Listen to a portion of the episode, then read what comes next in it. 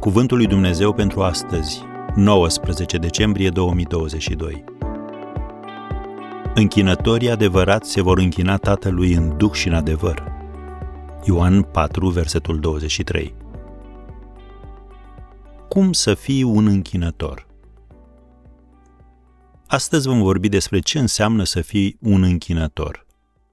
Mai întâi de toate, nu există un model al închinătorului. Biblia nu ne spune că trebuie să ne închinăm lui Dumnezeu într-un anume fel. De ce? Deoarece închinarea este o revărsare atât de puternică a inimilor noastre față de Domnul, încât ea nu poate fi limitată de cuvinte sau definită de un cântec, de un strigăt sau de tăcere.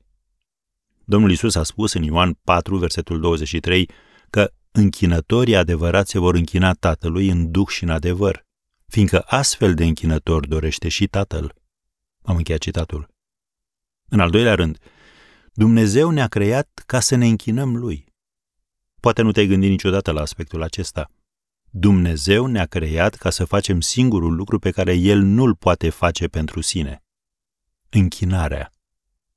Apostolul Ioan a scris în Apocalipsa la capitolul 4, versetul 11, Vrednic ești, Doamne și Dumnezeul nostru, să primești slava, cinstea și puterea, căci Tu ai făcut toate lucrurile și prin voia Ta stau în ființă și au fost făcute.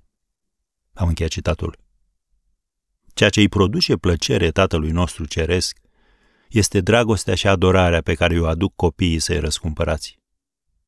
În al treilea rând, închinarea poate fi exprimată de copiii răscumpărați ai lui Dumnezeu oriunde și oricând.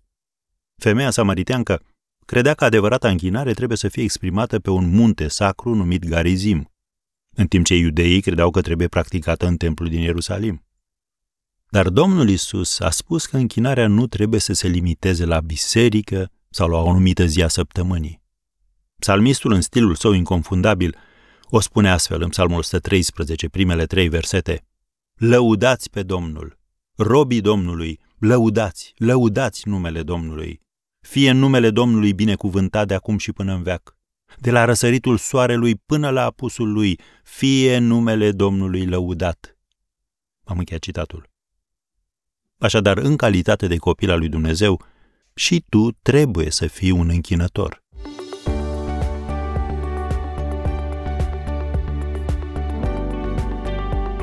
Ați ascultat Cuvântul lui Dumnezeu pentru astăzi, rubrica realizată în colaborare cu Fundația SER România.